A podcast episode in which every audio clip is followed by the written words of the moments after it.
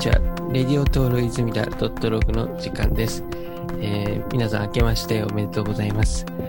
えーっとですね、今回、あの、2021年第1回目はですね、あの、新コーナーから始めてみたいと、えー思って、えー今回ですね、あのー新コーナー、えーマンスリー寸人というコーナーをですね、えっ、と、立ち上げさせていただいて、あの、主に、あの、アーティストのニューヨーク在住のスンさんと、えーこのコーナーを作っていきたいと思っております。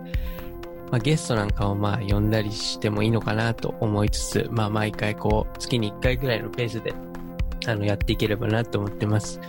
えー、スンさんよろしくお願いします。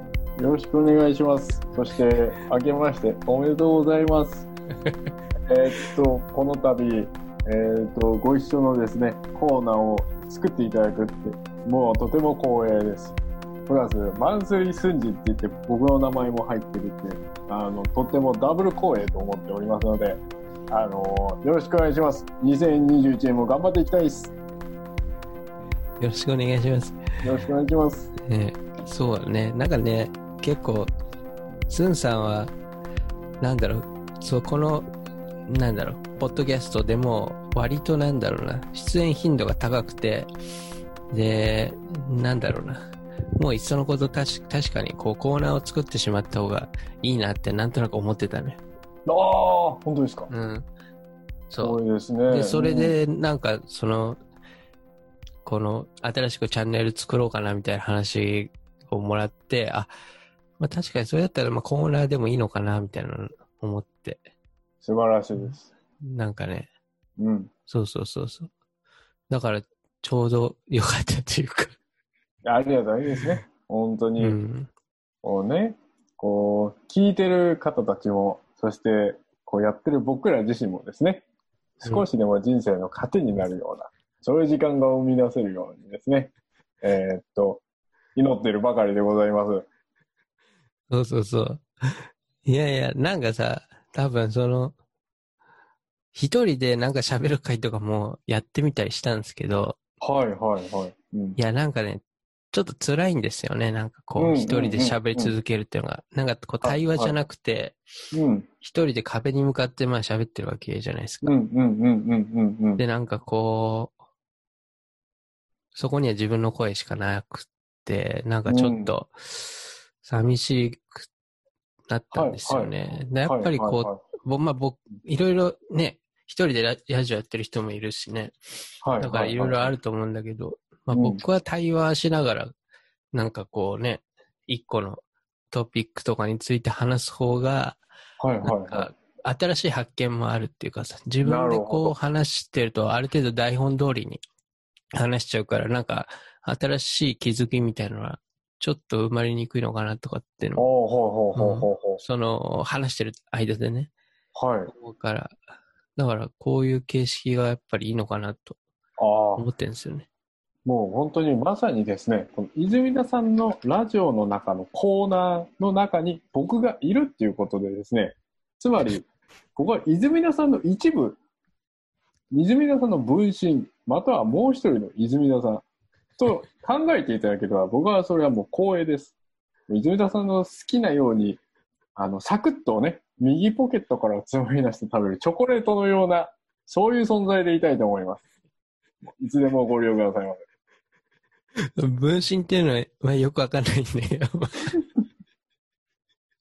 あとあれだね。そうそうそう。なんかこう、あれだね。面白いね。この、その、今、つつんさんニューヨークにいるいて、まあ夜で、はい。はい。で、僕はまだ午前中の、しかも月曜日の、まあ、昼下がりみたいな感じで、こう、はい。はい。はい。微妙は。ないちょっと、こう、テンションの違いとかも面白いかもしれないけど。そうですよね。ちなみに今僕はですね、はいちょっと僕が今オンラインで主催しているアートフェア管理をしながら今ラジオを見ているっていう、こう、なるほどねやっ。てます。はい。はい。あれ、なんか11時、あ日本時間、1時間ぐらい前からしもう始まってるよね。そうです。あ、で、今ちょうどパフォーマンスをしていまして、ちょっと今監修しながらあラジオをなるほどね。あ、はい。ちょうど重なパフォーマンスってるね。あ、そうか、1時間超えちゃってるわけね。イベントの。そそうっか、そっか。いやいやいや。じゃあちょっとそういうバーチャルイベントもながら見しながらちょっとじゃあ収録していきたいと思ってますけど、伸びの。今回その、まあ第1回目の、ね、2021年第1回目のテーマで、えーっと、そうですね。えー、2020 to 2021って感じですかね。2020年から2021年へっていうテーマで、ちょっと、うん。まあなんかそう言っちゃうと壮大な感じに聞こえますけど、まあうんすごいパーソナルな感じで、その去年を振り返りつつ、まあ今年をなんかこう、いろいろなんだろうな、予想したりとか、やりたいこととか、語り合っていけたらなと思って。まあね、去年の振り返りのポッドキャストとかそういうのも確か何も上げてないんで、まあそういうとこからちょっと振り返っていいければなと思ってます。振り返っていきましょはい。う。うん。じゃあもう、う。早速振り返っていこうかな。うん。うん。いや、っていうかまあ、2020年は去年だけどね、もうね。ああ。いや、これはかなりの歴史的な、いろんな意味で歴史的な年だったと思そううんだけど。ですね。うん。そうですね。どうです？スンさんにとっては、まあパーソナルな感じです。いいと思うんだけど、どんな年だったですか？いやー、なんだろう。ある意味、人生で初めてっていうくらい、なんかこの年は、うん。なんだろう。こう、なんか僕がとかいうより世の中がって感じでしたね。あうん。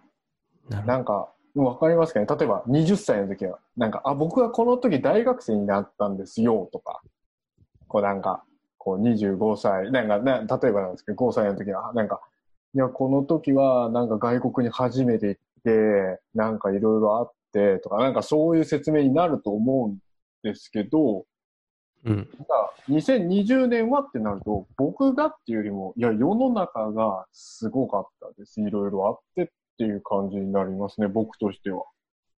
そうだよね。うん。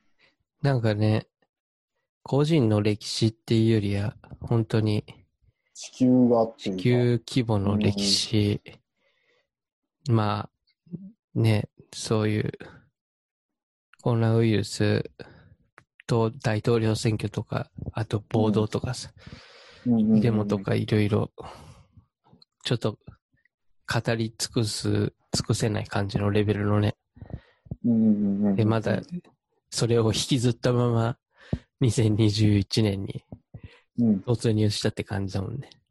うんうんうんうん。そうですね。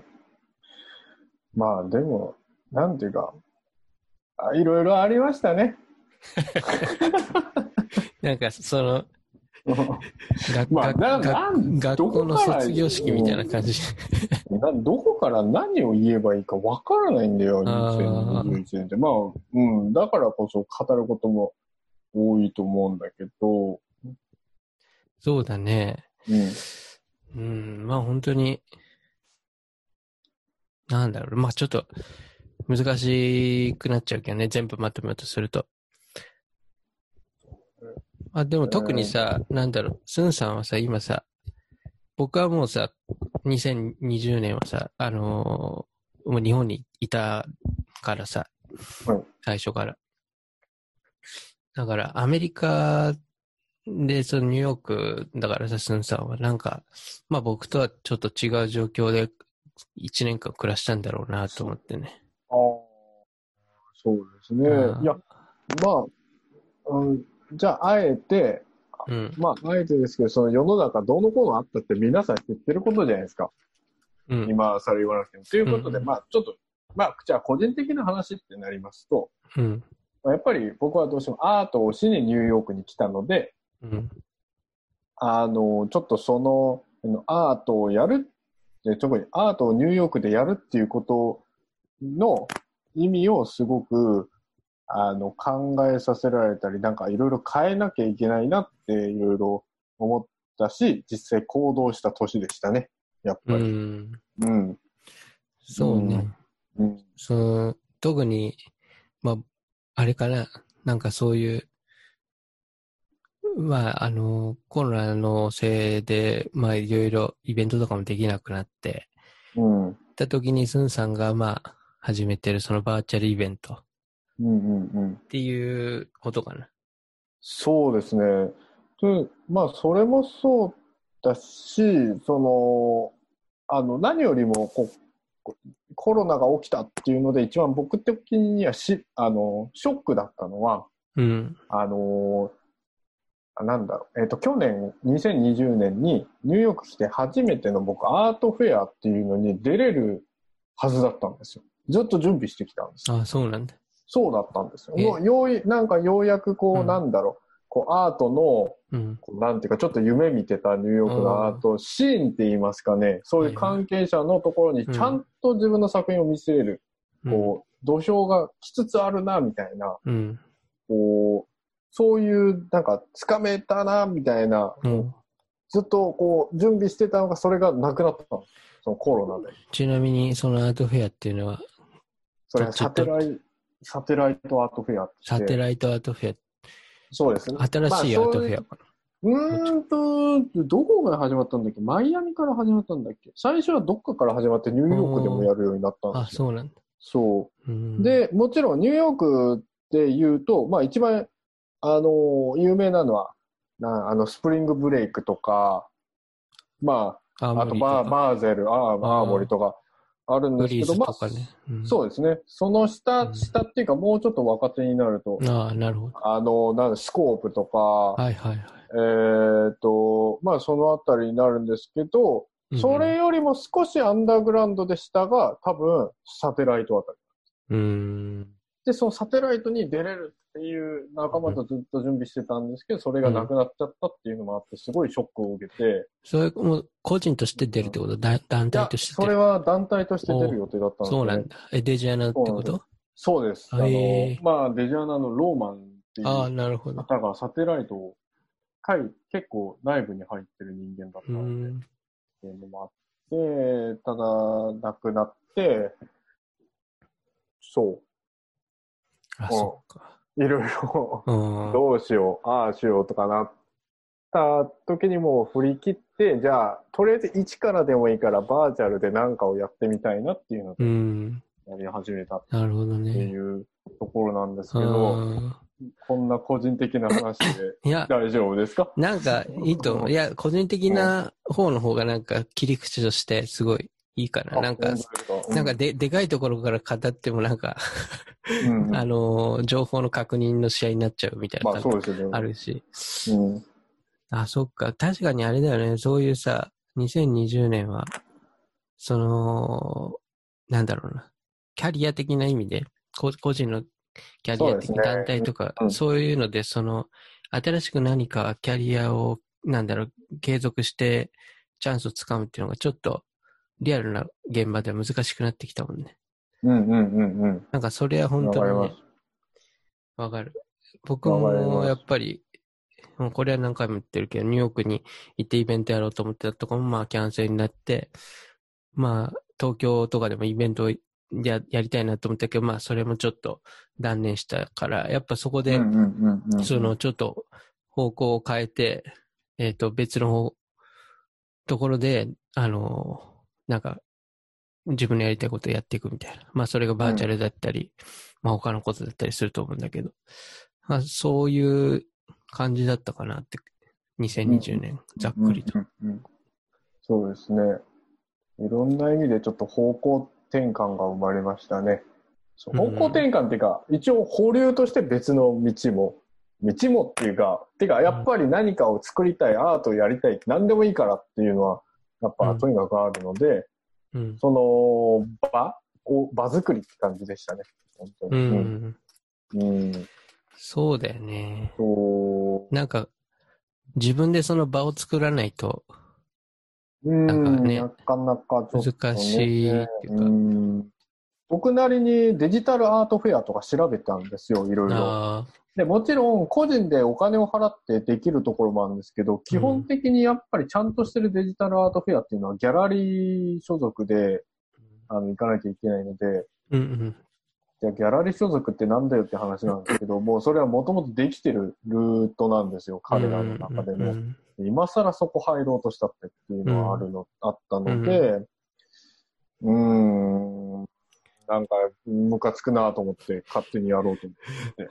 なんか、あれだよね、その、その、新しく、なんかリアルな場で出会えないから、うん。なんかその、すでにあるコミュニティとか、すでにつながってる人とか、そういう人たちとなんかこう、また対話するとか育てていくみたいなコミュニティを、うんそういう感じだったから、なんかこう、すでに自分が持ってる友人とかね、コネクションとかをし、でしかなんか、あまりつながれなかったなっていう。だから、新しいい。人ともあんま出会ってない気もするし。ああ、そうですね。僕、ああ、でも僕はある意うん味そのバーチャルのおかげで、あ、その。バーチャルの中の友人たちのつながりつながりつながりつながりで、あそうなんかこう、なるほどね。バーチャルだけどすごい、こう、直接うん直接直接、一個一個うんつながってったっていうのはあります。はい。はい。確かに。そのあたりはなんか、スンさんの得意分野かもしんないね、なんか。いやー、なんか、なんだろう、すげえバーチャルって言うと響き的になんか誰でもつながるみたいなイメージあるじゃないですか。そのなんか、わーいみたいな、なんか YouTube でもやったら何万人も見てくれて知らない人とわーってつながって有名人ともつながったみたいななんかイメージってあるじゃないですか、バーチャルって。なるほど。僕はなんですけど、うん僕は、でもやればやるほどそういうのが自分はすごく苦手な人って気づいたので、ちょっと待って。なんか、その、ランダムチャットっていう、あの、し見知らない人と話したまあ、その話を、いや、違う。その話をしたら、なんか、まあ、その話します。あの、いや、そういう、そういうのやってたのになんでかなと思って。いや、ランダムチャットって、その知らない人と、うんまあ、その話すっていうやつですね。要するに、日本で言うと、なんだっけ？忘れて、山田さんだっけ？中村さん？なんかそういう。斎なん藤さんか。そういうう、斎藤さんだ。斎藤さんっていうランダムチャットのやつみたいなやつなんですけど、はいそれを部屋作ってやってたんですよ。うん。で本当になんか手軽にやってたんですけど、だんだん育ってきちゃって、部屋が。うん。なんか育って僕やる気伏せちゃって、やめたんですよ。そ、育つってコミュニティがってこと？そう。なんかこう、なんか登録者数っていうか、なんかこう、とかなって、あと、うんなんか LINE とか直接聞かれたりとかし始めて、ああ、なるほどね。で、一回繋がったんですよ、うん。LINE で。そしたらね、やっぱね、ちょっとめんどくさくなっちゃって、いろいろ。うん。そこまでの関係はいらないってなったりとか、うんなった時に、そうですね、今辞めてだいぶ経ちますね、もう。うん、あそう。3ヶ月ぐらいやってないですね。うそう。だから、なんか、あるんでしょうね、ネットの中でもこう、なんかそこまで近づく来られると嫌だとか、あこうこんぐらいがちょうどいいとか、なんかこう、新しい人の探し方とかも、こう、さらっと行くのか、すげえ土下座しながら、なんか昔ながらのスタイルで、お願いしますみたいな、こうあ熱い感じで行くのか、こあ。う。そんな、そんなつながり方ある僕は土下座スタイルですね、結構。えどういうこと？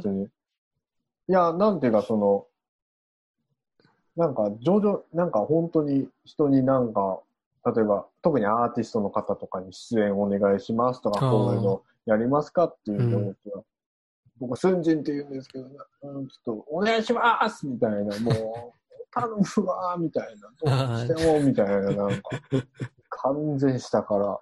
まあ、下からっていうか、まあでも僕はそうしたいので、本当にリスペクトして、やっぱ頼み込んでるので、それは、うん。そういう、なるほどね。なんかさらっとこう、はい、みたいな感じではない。うん。まあなんか結構あね、その、でオンラインのその、バーチャルデジアナも新しい人が入ってるもんね。見てたら。そうですね。うん。う。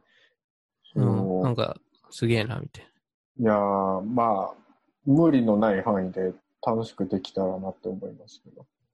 な。うん。うん。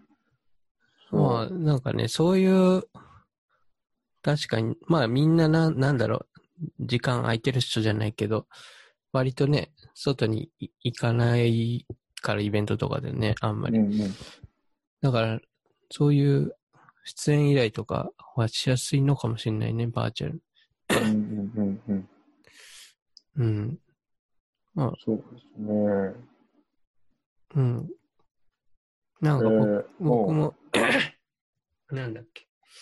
まあ最近、ようやく最近になってそういうさ、オンライン上のさ、なんかコミュニティとか、もバーチャルイベントとかに、う、はいはいはい、まあ、はい。興興味を持ち始めたって感じかな。なんかそういうオンラインで、なんか、うんオンラインセミナーとかあるじゃないですか。うん、ありますよねあ。そういうののなんかちょっとアートとか、うん。メディアアートとかそういうことをオンライン、えっ、と、クラスでやってる人とかのやつとかをちょっと、うん、うん、あの、お金払って見に行ったりとか、うん。まあ、あとなんか、来月にその、プリンテッドマターってあるじゃないですか、ニューヨークの。あ、お、全く知りません。え、嘘。嘘。あの、モマ PS1 っていう、あの、モマの別館で、はいはあのああ、アートブックフェアって毎アート年ブックフェアですね。はいはいはい、やってる、あの、うん主催のとこなんだけど、はいはいはいはい、あはい。おお店はチェルシーとかにあるのかな、うんうん。そう、そこのなんかその、今年はバーチャルアートブックフェアなんだって。えー、そう。で、なんか、それの、なんか、それもグループで出展してる日本人の方がいて、ニューヨークの。うんああ、なんか、それのなんかね、公募をたまたま見つけて、ああ、やりたい、それ。応募して、あ、ごめん、もう完全に締め切ってて、もうあれなんだけど。ごめん、ごめん。もうそれ、公募を見つけたらもう、あの、去去年の話。ああ、本当ですか？うん。うんそう、だから、もうんだから、そう、そう、そういうのとかちょっとアプライして、いや、受かるかどうかも全然わかんないっていうか、どういうやつかわかんなかったから、うん誰にも別にこういうのあるっていうふうには言言わずに、ちょっと応募したんだけど。うおうおうおう受かるといいね。いや、まあ、う。もう、あの、うん出展することになってるんですあ、本当？よ。うん。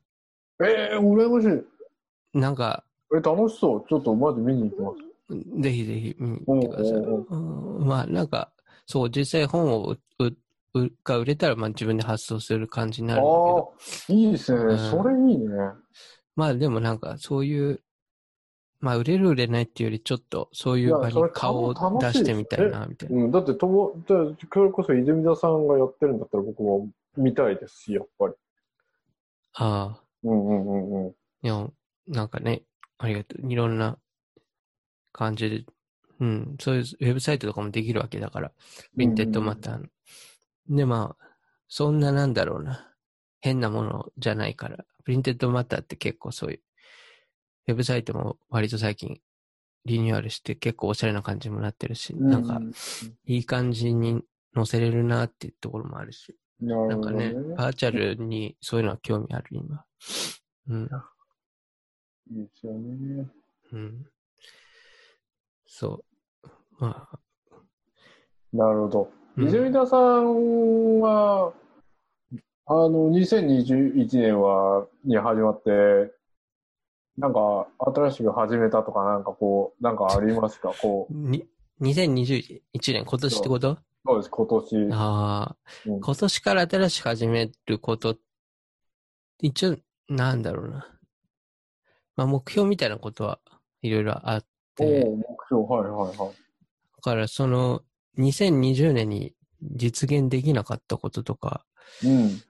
かな、なんかね、そういう、そういうやつじゃない、そういうちょっとね、今月末に一応その、イベント、オーディオビジュアルのイベントの内覧、内覧会っていう形でし、すごい少人数で、うん。あのーちょっとイベントをやろうと思ってて。あのーパブリックビジュアルそうそうそうとはまた別ですか？あその、その東京、そう、はいはいはいはい。東京、見ましたよ、あバージョンの告知。はいはいはい。そう、それをやろうと思ってて、だからそれをね、今月末やつ、そのプレイイベントを内覧会でやって、うん。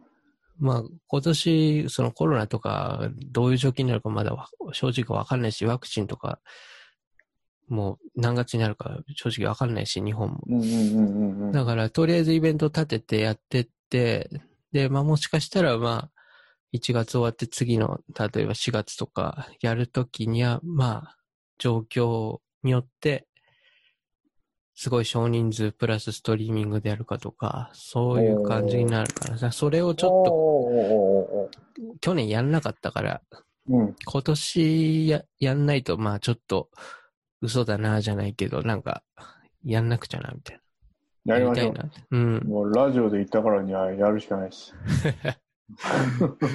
そうね。うんそうね。だから、うん。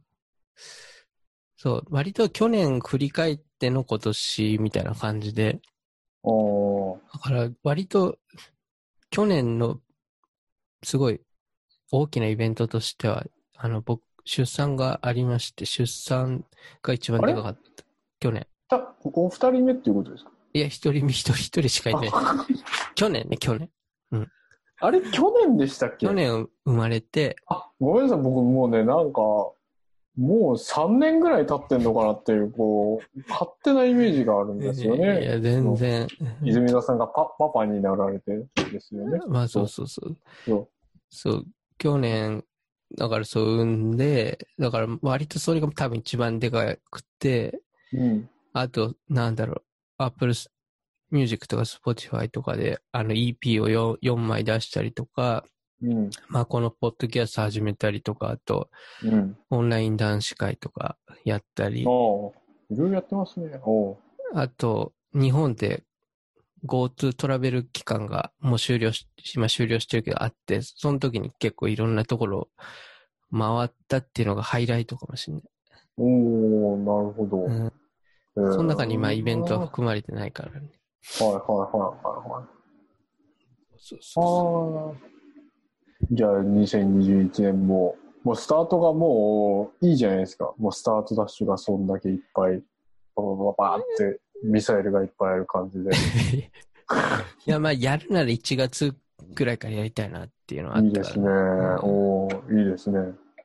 はい。スンさんの2020年のあれなの、ハイライトは、割とその、デジタルのバーチャルイベントってことかな。2020年のですか？そう、2020年。まあ、そうですかね。まあ、あまあ、一言って言うと、まあ、デジアナのいろいろあったっていうことですかね、やっぱり。うん。そう、そうなりますね、活動としては。目に見える活動として。うん。うん。それとあ、あれかな。自分の部屋が増えたってことかな。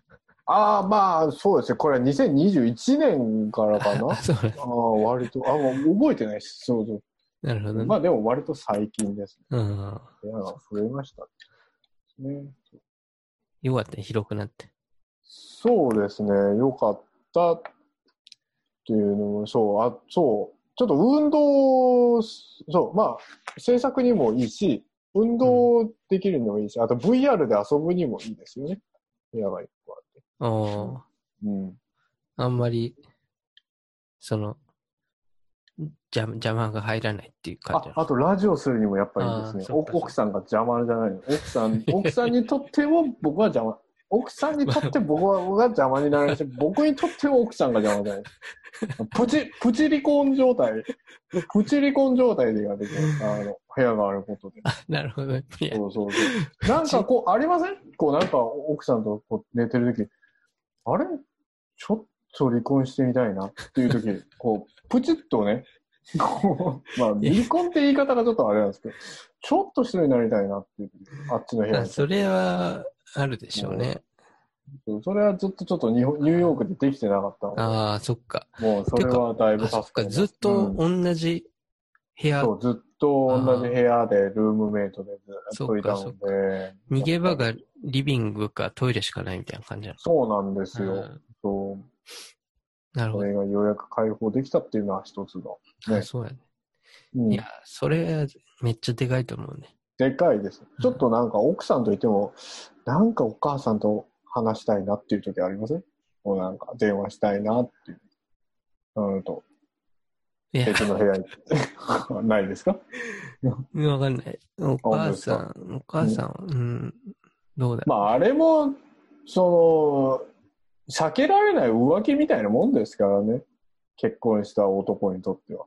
どういうこと？いやまあそのお母さんと仲いいかどうかはまた人によると思うんですけど、うん。その奥さんも好きでもやっぱお母さんのこともどっちにかで気になっている。はいはい。でうちのお母さんもお母さんで、うん。なんか、なんか、え、あなた、あどうせ今奥さんと、あなた妻と話してるから忙しいんでしょ？いいよ、いいよ、そっち行って。みたいな、なんかさ、うん探、探りみたいな入れてきて。うん。いやいやいや、別にそんなことないよ。あ、あ、そう、じゃあ別に喋っても、喋ってやってもいいけど、みたいな、こう、ななんていうか、じらしプレイで来るんですよ。こう、お女が出てくるんですよ。ちょっとうちのお母さん。ね、ちょ、ちょっとしたこうね、近親相関までいかないけど、なんかそういう、ちょっとした遊びがまた、こう、ブラ、なんか、あ、大人になってこう、あ、こういうのあるんだな、みたいな。まあ、嫁と姑のね。そうです。嫁と姑のなんかその、ねうん間をね、こう、行ったり来てる、うん、する。ああ、それなんか、うん、同じ空間ではなんか、まああんまりやらないっていうか、まあ僕、うちの場合今そのもう全部子供が入っちゃうから、そこの間に。どういうことですか？だからその、まあ、お互いの両親が電話してくるときとか、やっぱ子供の顔を見たいからっていうのは多分、ああ、なるほど。で、こっちもその子供を挟んで親と話すみたいな感じになっちゃうからビデオチャットとかでね。だから、多分そねそれが多分スンさんと今かなり違うシチュエーションだなと思って。そうですね、うん。僕は早くそっちの領域に行きたいんですよ、本当は。ああ。そう、僕はね。うんそう。だからね、ちょっと僕はどうしてもちょっと今、環境的に子供を産むのが大変なので、もうちょっとかかりますかねって感じですけど、うん子供は。か、もう一生できないか。かって、いや、そう、ゼゼロ一みたいな感じになっちゃだってそうですよ。知りませんよ。ニューヨークがどうなるかなんて、ビザの問題とか。う。うん。そううんそうだね。まあなんか見切り発車みたいになっちゃうもんね。うん。うん。まあ、段階追ってって感じいいんじゃないですかね。そうですね。いや、まあでも、いつ来るかわかんないじゃないですか、そういうものは。授かり物っていう表現があるぐらいだから。いや、そんないつ来るかみたいなぐらい、うちはそんなやってないので。それ、ちょそれ、それ、ラジオで言っちゃって。え、何を、えっと、これダメなんですよ。だってこれ、うんダメじゃない、別に。え、マンスリー寸人ってそういうことじゃないですか、このコーナーって。いやいや、え？さっきも言ったけど、そういうもう泉田さんがもう一人いるって泉これ、僕は、何を言おうか、これ、泉田さんの一部なので、そのそういうことです。だから僕は泉田さんの血となりの涙、水、根源として言ってるので、これは泉田さんがもともと思ってることを僕が言ってるだけなので、これは、だから、だから、泉田さんのラジオなんですよ。結局なんですよ、これは。まあ、その、うんポッドキャスト的に言うと、その、うん、コンテンツになっちゃうもんね。まあ、そのそうです。そうです。スンさんのこの今の発言も、あの、しっかりとコンテンツの 中にそうです。組み込まれるね。ね、あの、君のところの従業員どうなってんのって話です。どういうこと？だから、だから、社長呼べって言われることです。あ、なるほどね。そうそうあのいや、まあ責任はまあもちろん僕が。そうです。そういやです。僕がって言ったらまああれだけど、その、うん。うん。まあ、あの、は発言に関して、発言に対してのなんか起こる事件とかについてはい一切責任を負いませんってやつだけどね。あ、本当ですか？いや、これで、あの、奥さんがね、うんもうブチ切れて、あんたの、うん。まあいやいや、ブチ切れないと思うんだけど、うんうんうんうん。いや、そんなことは、うん、ないですよ。うん、まあでもその、うん、あの、そのマンスリーでそれもやってるのかもしれないんだけなど、何なんですか？そのそのそうん。のその前に僕ちょっと聞きたいのが、何ですか、マンスリー寸人って。でも、こうちょっとここ僕らこの経緯を言いません？この一緒にそのちょっとラジオをやろうって。あ。言った時に最初はこう、うん。普通にこうお互いちょっとなんかもうオリジナルのコンテンツを作ろうみたいな体で、こううんどんどん何の名前にしよっかみたいな感じで出してったじゃないですか。あ、うん。僕本当に、うんなんか泉田さんの結構言ってること信じられないなっていう。どういうこと？いや、何個かあってちょっと本当にちょっと聞きたいんですけど、この際。えっと、まあ、ちょっと僕今、見返してみますね。えーっと、泉田さんが、えっと、タイトルは何にする？言ってきて、僕が、まあちょっと、なんか、ぷななんちゃらぷいぷいチャンネルとか、ハムハムチャンネルとか、極アナチャンネルないでしょ。メメガネ小僧チャンネルとか、ちょっとなんていうか、これはないでしょうみたいな、ちょっと、なるほどね。ちょっと、なんていうか、こうボケで言ってきたんですよ、最初。うん。そしたら泉田さんが次にそっと幸せなら手を叩こうって言ってきたんです。で僕、それで行こうって言ったんですよ。もうもう勝てないですよ。ね幸せなら手を叩こうに勝てるわけないなと思って、それで行こうって言ったら、なんか、なんかもうちょっといじろうとか泉田さんが言い始めて、それ。で僕は、なんか幸せの穴とか幸せ地獄とか言ったら、あの、なんかちょっと下ネタだからやめようみたいな話に そうだ、そうだ。で、泉田さんが、そしたら、じゃあ泉田さん何言うかなと思ったら、幸せのパンケーキ僕、30超えた人が、幸せのパンケーキって、なんかそれを言うんだと思って、びっくりして、そしたら幸せの幸うん。幸福畑、幸せゼリーとか言ってきて、マジでと思ってきて、えその後、クッキングチャンネル、セントラルパーク、健やかラジオ。その後、マンスリースンジンとか、なんかそのあたり、もうね、僕ね、リアルに薬薬やってんのかなと思って。いや、なんか、もいや、ううん。幸せ、ううん、ん。なら手を叩こうって超いいなと思ったんだけど、普普通に、Spotify とかで検索すると原曲出るし、まあなんか、原曲がね、まずね。うん原曲と同じタイトルっていうのもなんかこう、で、喋る内容こんなんだからさ、ちょっと、うんそれはいかがなものかなみたいな感じだったから、はいはいはいはいはい。まあ、そこをちょっといじって幸せだけ取ってなんかしようかなと思ったんだけど、うん、あんまりなんかピンとこなかったよね。ああ。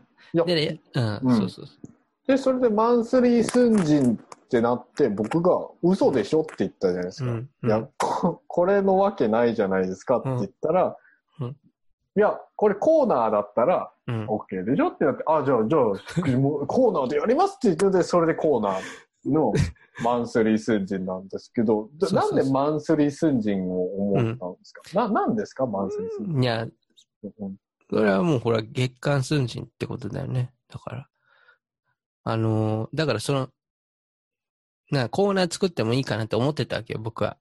はいはいはいはい。2020年の末ぐらいから。はい。で、だからそれをいつかまあちょっと、は、話してみてもいいかなと思ってたところで、まあこういう話があったから、うん。まあマンスリー寸人ってまあなんか、ポッドキャストでお互いに新しくチャンネル作ってやるんだったら、なんだろうな。なんか二人でやってる感がちょっと薄くなっちゃうかなと思って。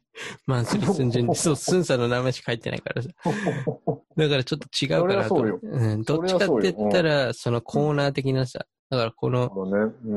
レディオトールイズミナドットログの中のマンスリースンジンっていうコーナーだったらなんか成立するなと思って、割と綺麗に。いや、それはそうなんですよ。どっからマンスリーが出てきたのかな。あ、それはもうあれですね。頻度の問題ですね。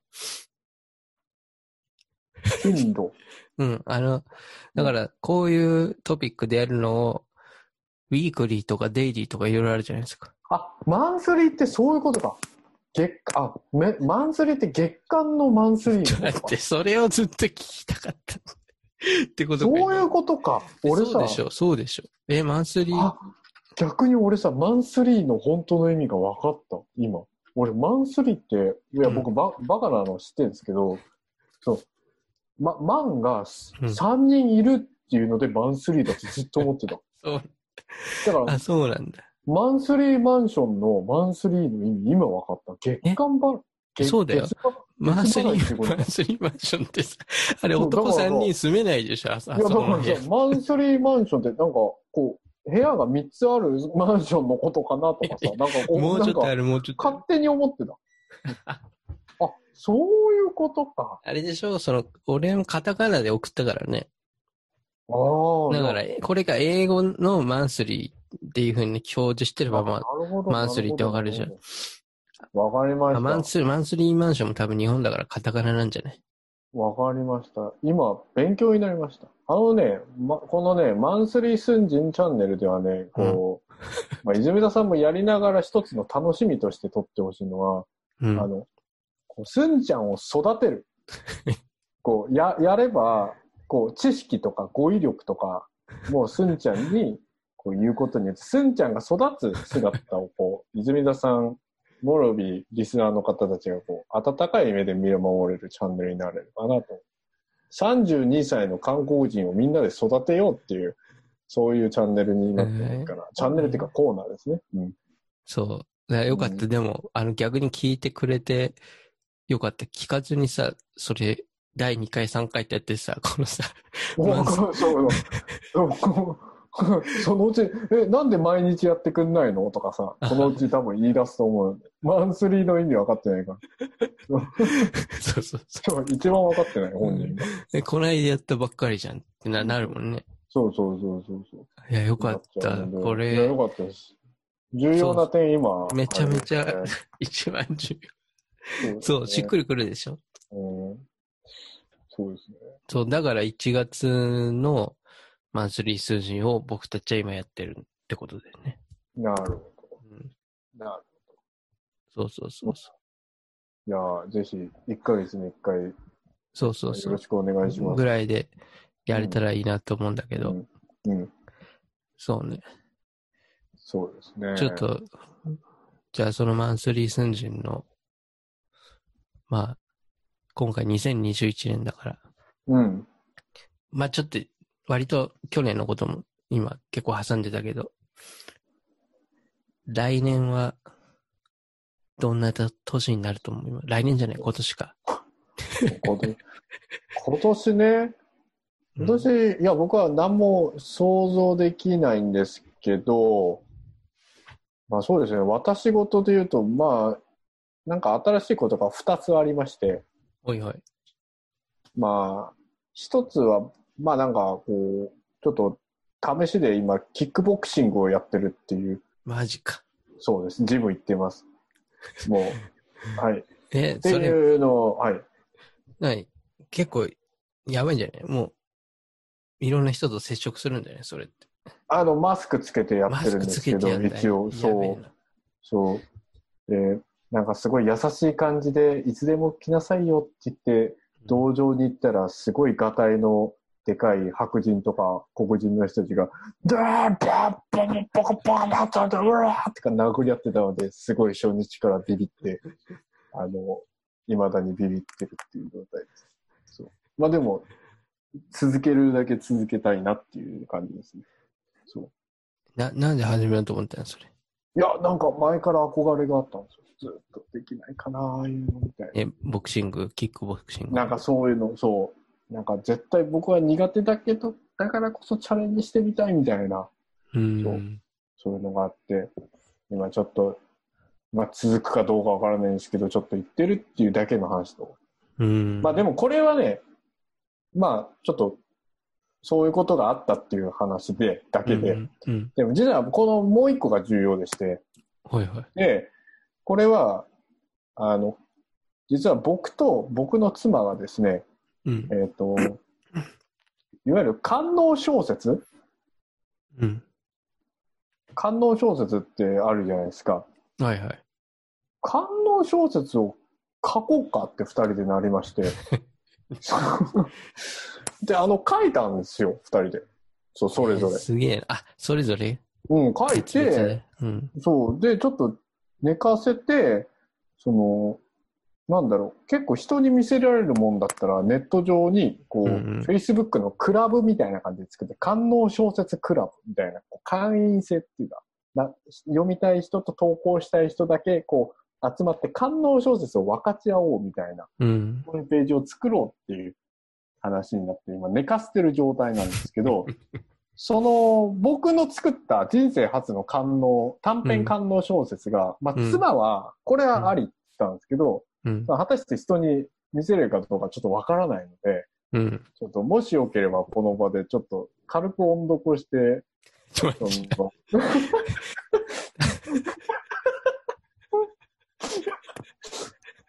もう第1回目からコーナーが終わる。いやー、あれじゃない、短編小説って言ってもそこそこ文章あるでしょ。あ、いや、まあまあ、2、3分で終わります。まあ、もし音読したら。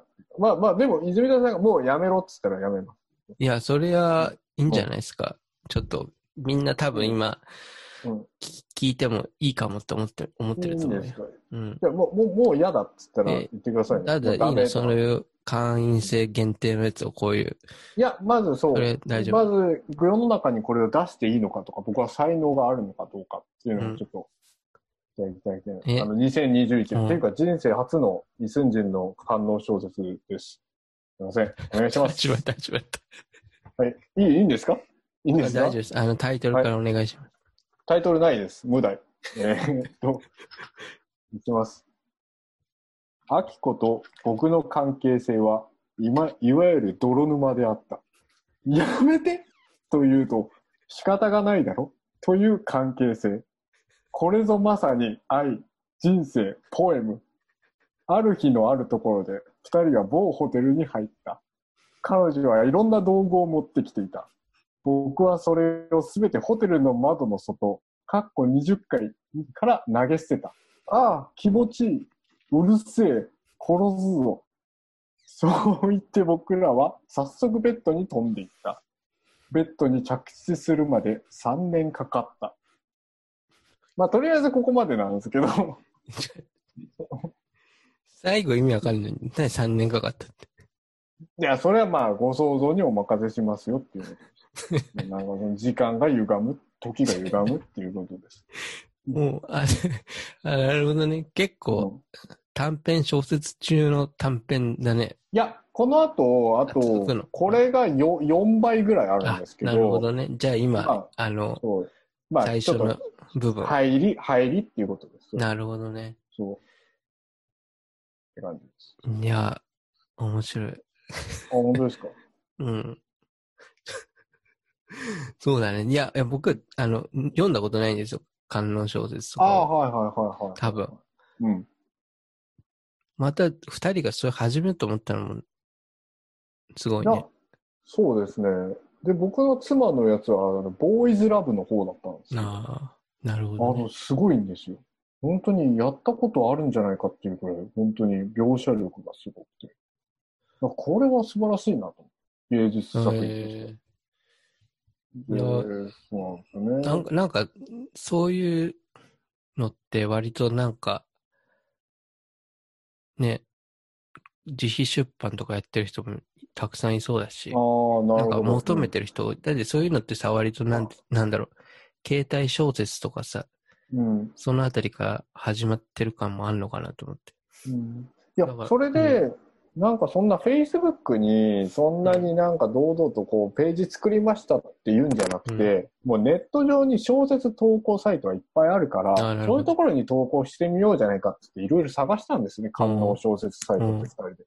うん。そしたらですね、あの、大体全部、うん。あの、エロ、エロサイトになっちゃうんですよ、どうしても。あで、やっぱり変にこう、変な画像とか動画とか広告がすごい多いんですよ。あ、なるほど。なので、その、官能小説のある、その品のある、うんその雰囲気に、こう、入り込めない場作りになっておりますなるほどね。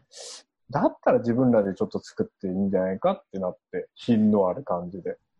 ああ。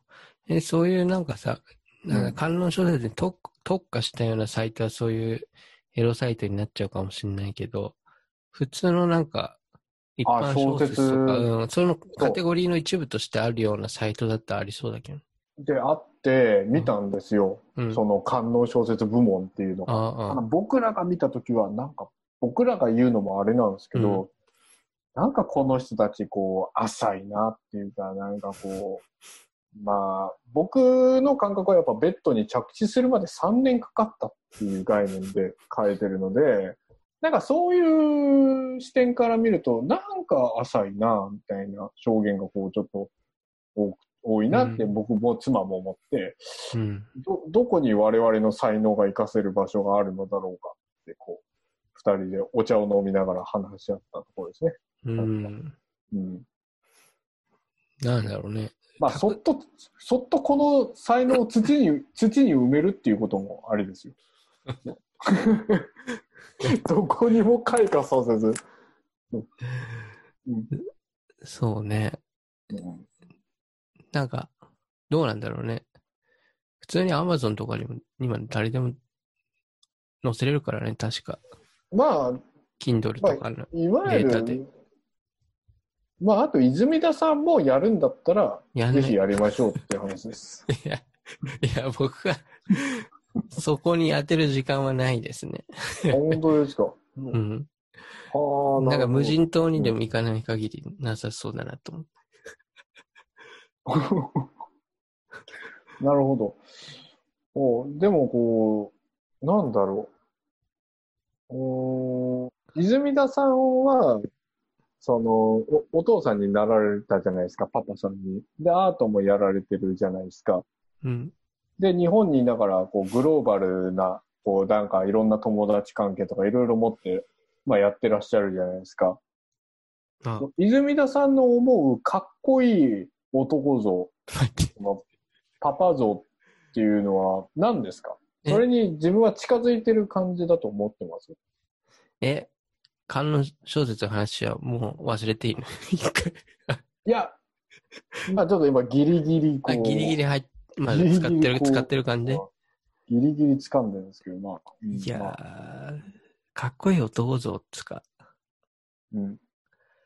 いや、まあ、あれじゃないですか。自分のやりたいことはやりつつ、あの、責任は果たすってやつじゃないかな。そう。そこです。僕が言いたいところはまさにそういうことです。もう、もうあなたは僕の今の落とし穴に引っかかりましたので、もう、もう、お本本能のところ、僕はもうそこが聞きたかった。まさに。あなたがやりたい、泉田さんが本当にしたいこと。本当にしたいこと。うん。それは少し、ちょっと危ない、こう、なんていうか、こう、領域に踏み出すっていうところは、ちょっとあるところはあるんじゃないんですか？アーアーティスティックな領域として、みたいな。もちろん、結婚もされてます。もちろん幸せな家庭も産んでるんですけど、ちょっとなんていうか、まなるほどか、まあ僕は言いませんよ。そんな浮気しろとか遊べとかさ、そういうことは絶対言いませんよ。ただなんかもうちょっとそういう憧れって言いますか、アーティスティックな部分においての。こうあはいはいはい。さあそこで、はいはいはいあの、その観音小説だと。が、まあ一つの選択肢一として、ね。つの選択になる。ねそうそうそうそうね。そう。っていうのはあるんじゃないですか。話です。なるほどね。そこになんかね、芸術的なものも求め始めるとね。うん。うん。いや、一回普通に、Facebook 載せてみたら。いや、公開投稿で。あの、僕、これ以上僕の友達が減るのを見たくないんです。いやいやいやいや。いや、そんな、そんなので、友達辞める人はもう、捨てていいでしょ。いや、捨て、捨ててきて、捨てすぎたって気づいて、三32歳になって気づきました。捨てす、捨てすぎた。あの、いらない人間関係は捨てていこうってよく聞くんですけど、なあ。捨てすぎると、うん。ちょ、ちょ、ちょっと待ってよってなる。うん。なるほどね。じゃあなんでな捨てすぎたかって言って、明らかに自分が原因ですけど。まあ、自らす捨てる。うん。なんかその投稿、自分のなんかや、なんか興味あることとかやりたいことに対して、うん。なんか、なんだろうな、あんまり賛同してくれない人とかは、正直、あんまりいらないんじゃないかなと思うけどね。なんかその、そういう関係性はヘレスじゃないっていう感じ。まあでも、そんなこと言ったら僕の場合は全世界中の人ってなっちゃう いや、な、何をやろうとしてるんだよ。ので。何を、そんな、もうあれだよね。トランプみたいなな、立ち位置になっちゃうよ。なんか、いやいやいやいや。全世界ってなそうですね。あのちょっと、ごめんなさい。飛ばしすぎましたね。いやいやいや。あの、ちょっと、ほっこり、ほほほっこりする話しましょうか。いや、なんか、まあでも、もう一回個人的に、うん。あの、今日の朗読を聞いて、あの、まあ、続きがあるんだったら読んでみたいなって思って、だあれ、あれだよ。ノートでいいじゃん、ノートで。あの、日本にあるじゃないですか。ああ、ノートか。なるほど、なるほど。あ、それでいいか。うん。それでいいか。うん。まあ、日本語だしノートでいいんじゃない？なるほど、なるほど。アメリカとかだったら、なんだっけ、メディウムかなんかあるあるよね。似たよね。そういうね、おしゃれな感じあ。うん。でも日本語だからノートの方がいいんじゃない？確かに、ちょっと、それありかも。だってノートで、しかもあれだもん。あの、お金とかも取れるからね。購入できるから。だからその、今の冒頭の部分、プラスまあもうちょっと書いて、で、続きを読むなら、あの、100円みたいな感じでさ。おー、なるほそしたらど。なるほど。いいんじゃない？うん。で、そこれで、れで、うん、かすや、投稿して、うん、うん稼いで、うんで、稼いだ金でいろんなグッグッズって言いますか、こう実験用具を買って、で、またそれで、なんか培ったあれをなるほど活かしてまた書いて、っうんていう、いいですね。あいいんじゃない？なんかすすごい、ピュアな。感じだね。それ。そうですね。うん、ね、それがいいと思うね。2021年に入って、泉田さんはほっこりしたことありました？何か。2021年。はい。いや、やっぱね、あれですね。そういう、子供を抱っこすると、ああ、いいですね。あ、のーいろんな、中から物質が、こう、湧き出てくるっすね。あの、幸せホルモンみたいな。あ、ごめんなさい。僕はてっきりその物質っていうのは、あごめんそのごめんごめんあごごめんなさい。いや、けこちらがごめんなさい。ごめんなさい。いやごめんちょっと一回観音小説はもう終わって大丈夫ですか？終わってました。終わってたんですけど、その、なんていうか、ほっこりっていう意味で、その、ほっこり出て、ほっこりと、その、ニュアンスがちょっと違ったかもしれないですね。ほっこりの、うんそのちょっと僕、生温かい、あれだと思いやいやちょっと。う。ちょうど泣いてますね。クレームが、クレーム入っそうだよね。クレームをいただきました。いや、そういう時はやっぱり一番やっぱほっこりしますよね。だから、なん、どっちかって言ったら、そういう感じかな。うんうんうんうん。何？ほっこり話があるわけ、すんさんは。いや、全くないんですけど、お お茶を飲んだぐらいですかね。お茶を飲んだっていうぐらいあだ、あれ？湯船とかうん使ってる、湯船使いたいですね。使、使う、使ると全然違うと思う。もう、去年毎日使ってたのよ。ああ、いいですね。子供も洗う、洗うからね。やっぱね、もほっこりしますよ、あれは。ほっこりっていうか、まあ、リラックスってやつですか。う僕、湯船ね、あんまり好きじゃないんですよ。実は。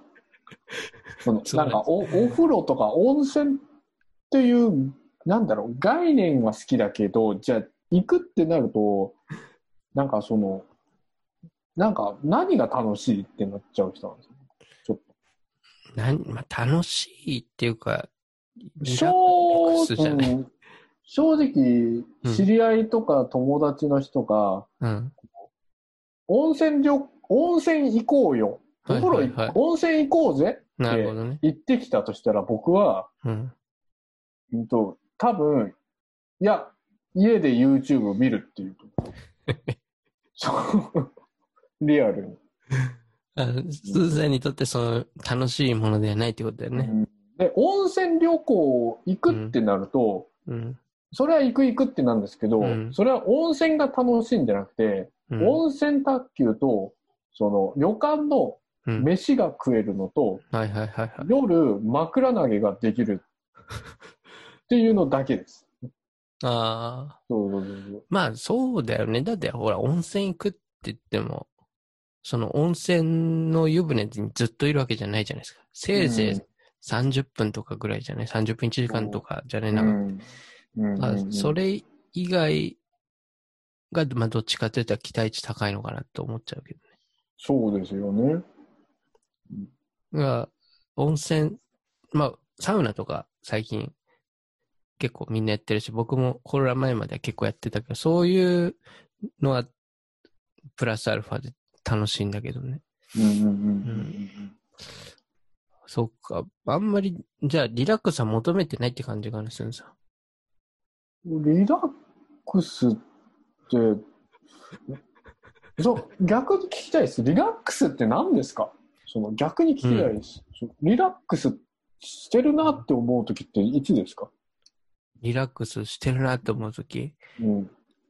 まあ、それ今、ほっこりの話がどっちかって言ったらリラックスポイントだったんだけど、ああ、まあまあ、それはお子さん抱いてるときね、そうですよね。リラックスポイント高いですよね。お風呂に、うん。はい、はい、お風呂に入るときも、リラックスするの、ああ、うんふーみたいな、だから、その一息みたいな。ああ、うん。そうなんか、僕、お風呂に入るまでじゃなくても、結構人生ってリラックスすること多くないって僕は思うんですえ、すずさんが、じゃあ、自分で、あ、これはリラックスしてるなって思う瞬間とよ。いや、単純に寝てるとき、ご飯食べてるとき、まあおトイレ行ってるときって十分なんですよ。ああ、なるほどね。うん、もう、もう別にこんだけやってんだから、一日の半分はリラックスタイム取ってんだから、うんなんかそんな、さらにリラックスってお湯張って、なんかそんなは入って、服脱いで、うん。なんかそれがね、ちょっとね、なんかなんか、しかも公共空間なんて自分の裸を見せつけて、なんか、うわ、いい湯だわとかなんか言っちゃったりして、なんかそ、そ、その、んそれの時間がちょっとよくわからないですあなるほどね。うんだったらゴロゴロして YouTube 見ればってなっちゃうんですよね、僕はちょっと。まあそれもリラックス、なんだろうね。うん。うん。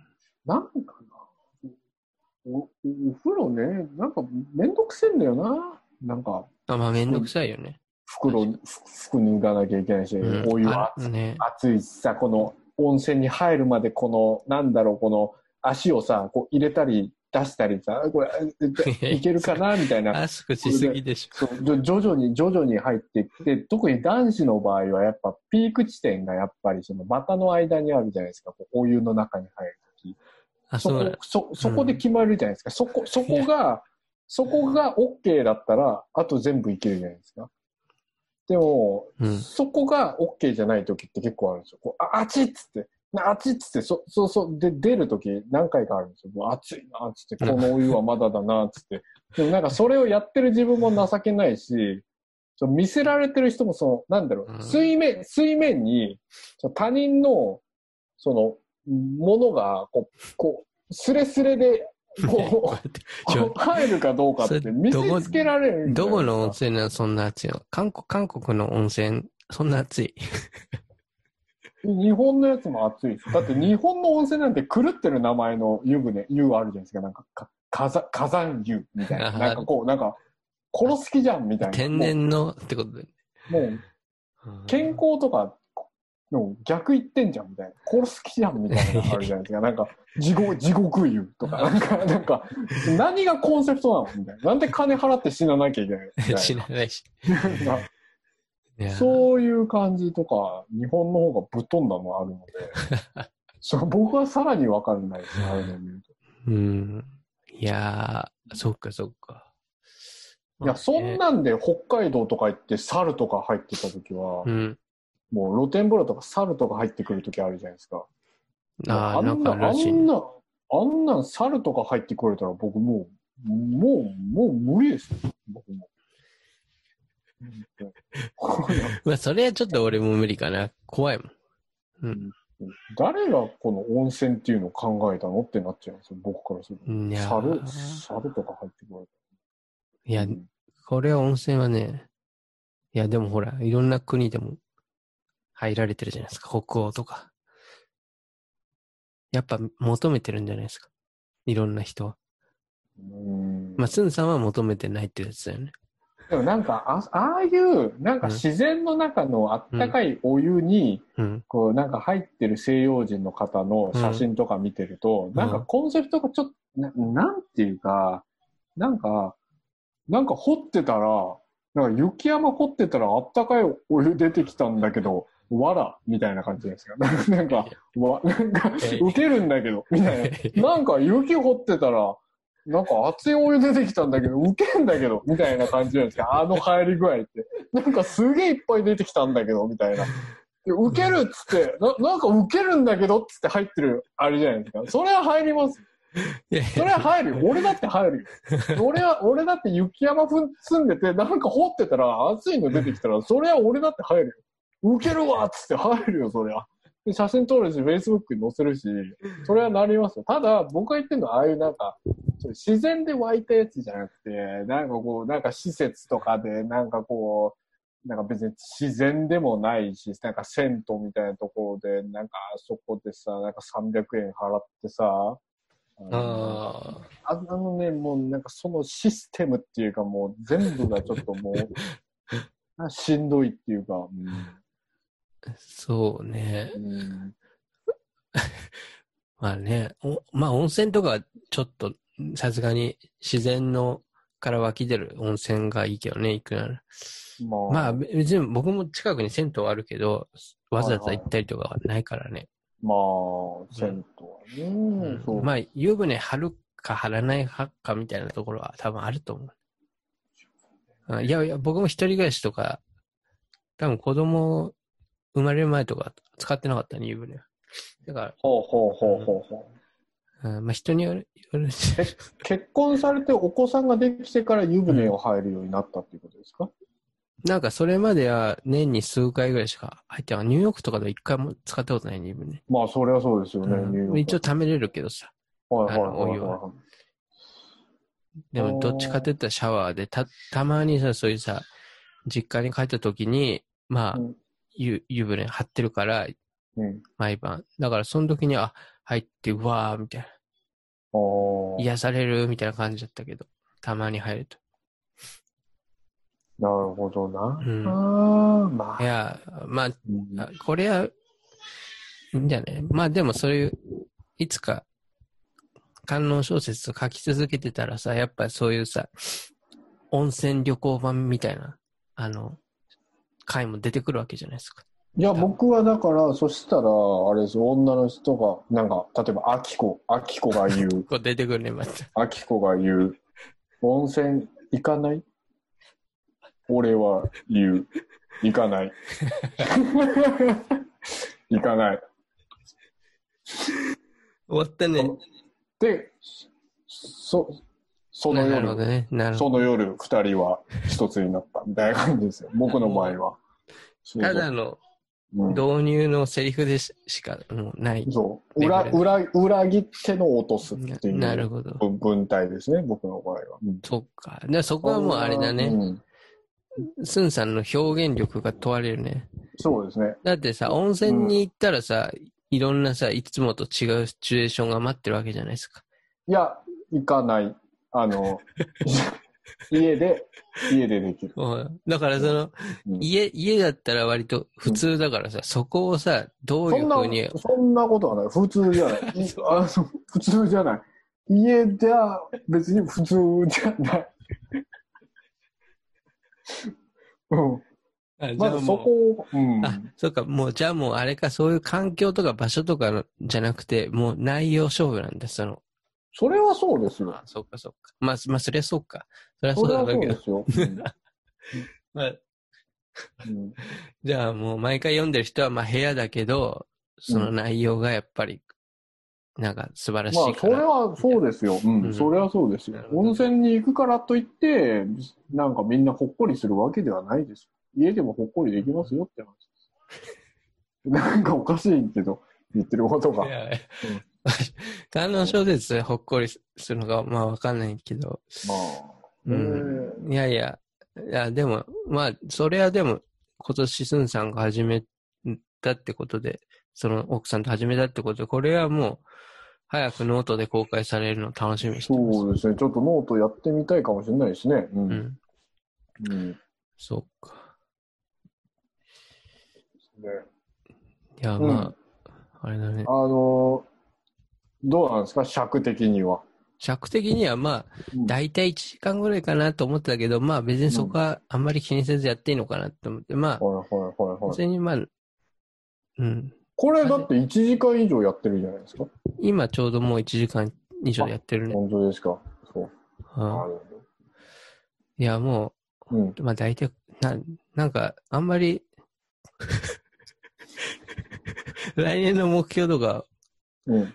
なんか何喋ったかよくわかんなくなっちゃったけど、まあいいや。あのーさっきから来年来年って言ってるんですあ、けど。今年だ、今年ごめん。なぜ2021年を早速すっ飛ばすのかっていう。何もいや始まってねえぜっていう話。でも今年僕は引っ越しますよ。え？また？いや、またっていうか、2年契約だからさ。え？どこに？いや、それを今、すごい、いろいろ考えて、えー調べてたりして、うーんだからやっぱ僕も、その、スーさんじゃないけど、やっぱ新しい部屋とか、自分の部屋とかも、はあ、さすがに必要になってくるから。僕、おすすめの物件があるんですけど、場所とかじゃなくて物件なの？あの、おすすめの物件があるんですけど、あの、僕が昔小学校の時に住んでた、あの、家族と一緒に住んでた横浜の山奥にある家でして、多分家賃ただな、ただです。家賃。それ、あんの？今。あの、あのー今思い出したんですけど、なかったです。ついこの前、駐車場になってました。潰されて。ダメです。え、そんな、あ、そんなとこに住んでたのね。住んでましたね、ずっと。ごめんなさい。今の話なしで。えーえ、駅まで何分徒歩？駅行ったことないです。え？駅行ったことないです、子供の時。え、あ、もう駅からすごい遠いもう山ってこと？わかんないです。その、そのそんなとこす進めてんじゃねえよ。あの、どういうところかあまり詳しく言わないんですけど、あの、えーっと、ポイントとしては、まず初日に風呂場入ったら、ナメクジが100匹いました。そして、地震が起きるたびに、柱が一つずつ壊れます。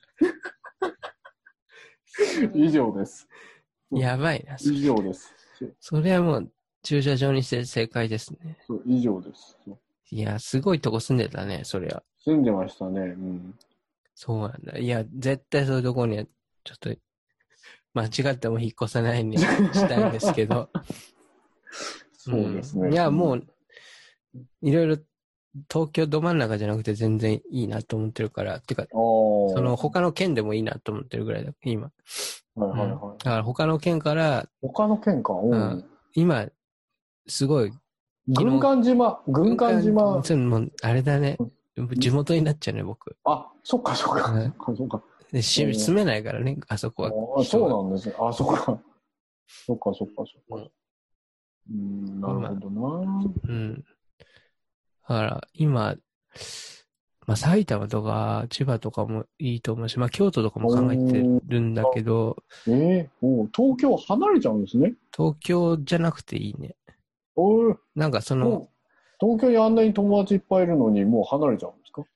いや、東京には、あの、時々来たいのよ。だから、そのアクセスがきき、かつ、その、一軒家とかがいいかなと思って。あ、素晴らしい。うんなんかそういう、ちょっと離れて、離れれば離れるほど中心部から、や安安くでさ、そうですよね、そうですねうん。一軒家とか、もう綺麗なやつとかもあるから、うん。あだからそういうところに住んで別にあ。あ、一軒家いいですね。月にうん2回ぐらい東京に行くとかで、なるほどね。なるほどね。うんそうですよ。日本新幹線とかありますからね。そうそうそうそう、そういうやつで。だからそれの。どれぐらいお金がかかるかとかさ。まあ京都とかだったらでも往復で3万円かかっちゃうから、どうかなとか思う思うし。でも、いいですよね。新幹線の中の弁当美味しいですよね。あ、そういうのが好きなんだね。温泉とか。温泉とか温泉入らないのに、駅弁は好きなんだね、君。僕、それだったら3万円払ってもいい。いやいやいやいそういうのありません？あの、飛行機の、や。うんあの、く、ここ、あの、空内食が、あの、ここ、なんていうか、機内食機内食、機内食、うん機内食が好きだったりとか。ああ、あれは、まあでもやっぱ、うん。そういう縛られた状況っていうかさ、うん。なんか、自由が利かない状況で食べれるの、なんかやっぱ、なんか、いいよねあれ僕好きなんですよ。あれ僕結構縛られてない状態でも食べたいんですよ。え？じゃあ、うん。家とかでも駅弁食べたいみたいな。家で、家でも機内食食べたいです。あ、ほんと。うん。あの感じ。え、あれな、宇宙食とかじゃん。宇宙食はちょっと興味ないし、乗ったことないので。あ一応乗って、乗って想像するんだ。宙食まずいんじゃないですかやっぱあのパサパサしてて。あのカロリーメイトみたいなもんなんじゃないですかえ、食べたことないの？いや、なんかイメージなんですけど、なんかカロリーメイトばっか食べてんじゃないですか ?NASA の人たち。いやいや、あれ、いろいろあるんだよアイスクリームとかもあるんで。あの、そのドライフルーツみたいになったやつね。へえいや、まあ確かに、え、そういう機内でのなんか景色とかを想像しながら食べるってこと？いや、別になんか、なんなんですかね。えなんかシューマイ弁当が食べたいだけです。その、新幹線の中の弁当っていうか、シューマイ弁当が食べたいだけだと思う最初から。シウマイ弁当でいいじシューマイ弁当ね、あなーないからね、ニューヨークに。ああ、そっかそっか。自分で作るしかない、ね。そうそうそうそうだね。ああ、うんうん。いいね。でも、新幹線でシウマイ弁当とか買って、うん。月に2回ぐらい、ちょっと東京行って、うん。いいですね。みたいな感じで。まあ、シだから、ューマイ弁当と、ヤングマガジン？ぜ普段読まねえくせに、ヤングマガジン買って、全然わからない途中の話ばっか読んで、で、寝てつくっていうのが一番いいんじゃないですか。うん。それリラックスだね。なんかうん。うんうん。まあ、割と、でも、スンさんの今住んでるとこも、新幹線じゃないけど、ちょっと中心部から離れてゆったり住めるとこな感じは、そうですね。それはあります。それはあります。うん。いいね。僕はすごい、ここは好きですうね。ん。そうもう今、うん部屋も、ね、増えたわけだし。うん。まあそんなこと言うんだったら、だったらニューヨークじゃなくて韓国帰れよって話なんですけど、ああ、そっか。究極のこと言っちゃうと。ああ、ニューヨークにとどまるべきかどうかみたいなね。そう。だってアートできねえじゃん、ニューヨーク。まあ、こ本当にだから、2020年の去年だけすごい切り取れば、だから、どこに住むとかそういう、なんだろうな。ニューヨークにいる必要はなかったよね、去年そうです。僕でもすごいいっぱい話したんですよ、奥さんに。てか帰らないって言って、すごい言ったんですよ。うん。そのニューヨークいる意味もうないよ、みたいな。アートできないし、みたいな。帰らない、帰らないっつって、に日本か韓国帰ったら楽だよ、みたいな。ビザとかの心配もいらないし、って言ったら、うん。そしたら、あの、軽くビンタされてですね。えーうる、うるさいと。まあ、覚悟してき来てると思うからね、奥さんは。どっちか。まあ、それもそうだし、今あなたがニューヨークでゲットしたバイトを、うん、バイト。よりいいバイトは、韓国にも日本にもないから黙って働け。あ、そうか、まあ仕事とかね。もちろ。そう、うんるさいと。そうう。ん。あなた韓国、日本行ったら楽だと思ってるって言ってるけど、仕事また大変だから、うん。うるさいと。働け。ってなって、それで1年を越しました。なるほどね。そうそうそう。まあ、2020年が、だから5年続くとかなると、まあさすがに考えると思うんだけど、まそうですね。あ、さすがに、まあう、ん、いつか、まあ、前のような状態でね、なんかしらまたできると、日が来ると思うから。ただ、やっぱり、まあ、正直僕まだバイトですよ。ニューヨークで働いた職場なんて、そのちゃんとソーシャル持った上で。あれですけど、やっぱり正直、まあ、職場にもよると思うんですけど、あの、楽、楽っちゃ楽です。職場環境が。うん。そういうアメリカとか日系とか韓国系のそういう職場とかバイト系で働いてた経験と比べてる、やっぱりアメリカ人系っていうかそういう職場をやっぱゆったりしてますね、やっぱり。ああ、そう、お客さん、いや、本当にそれはあります。うん職場環境がいいっていう。うん。うん。そうね。なんかそのあたりも、うん、あれだね。ちょっとまた、別の時のテーマでなんか、やりたいけどね、そのあたり。ちょっといやし、た。終もう、もう今ので終わりでわりですね。す。もう出ません。もう出ない。もう出ない。もうもう出ないゆゆったりしてます。完全に概要だけ。もうもう終わり。もうもう出ない。もうもう絞っても、この一滴しか出ない。もう、ゆったりしてます。ゆったりしてる。そうだね。。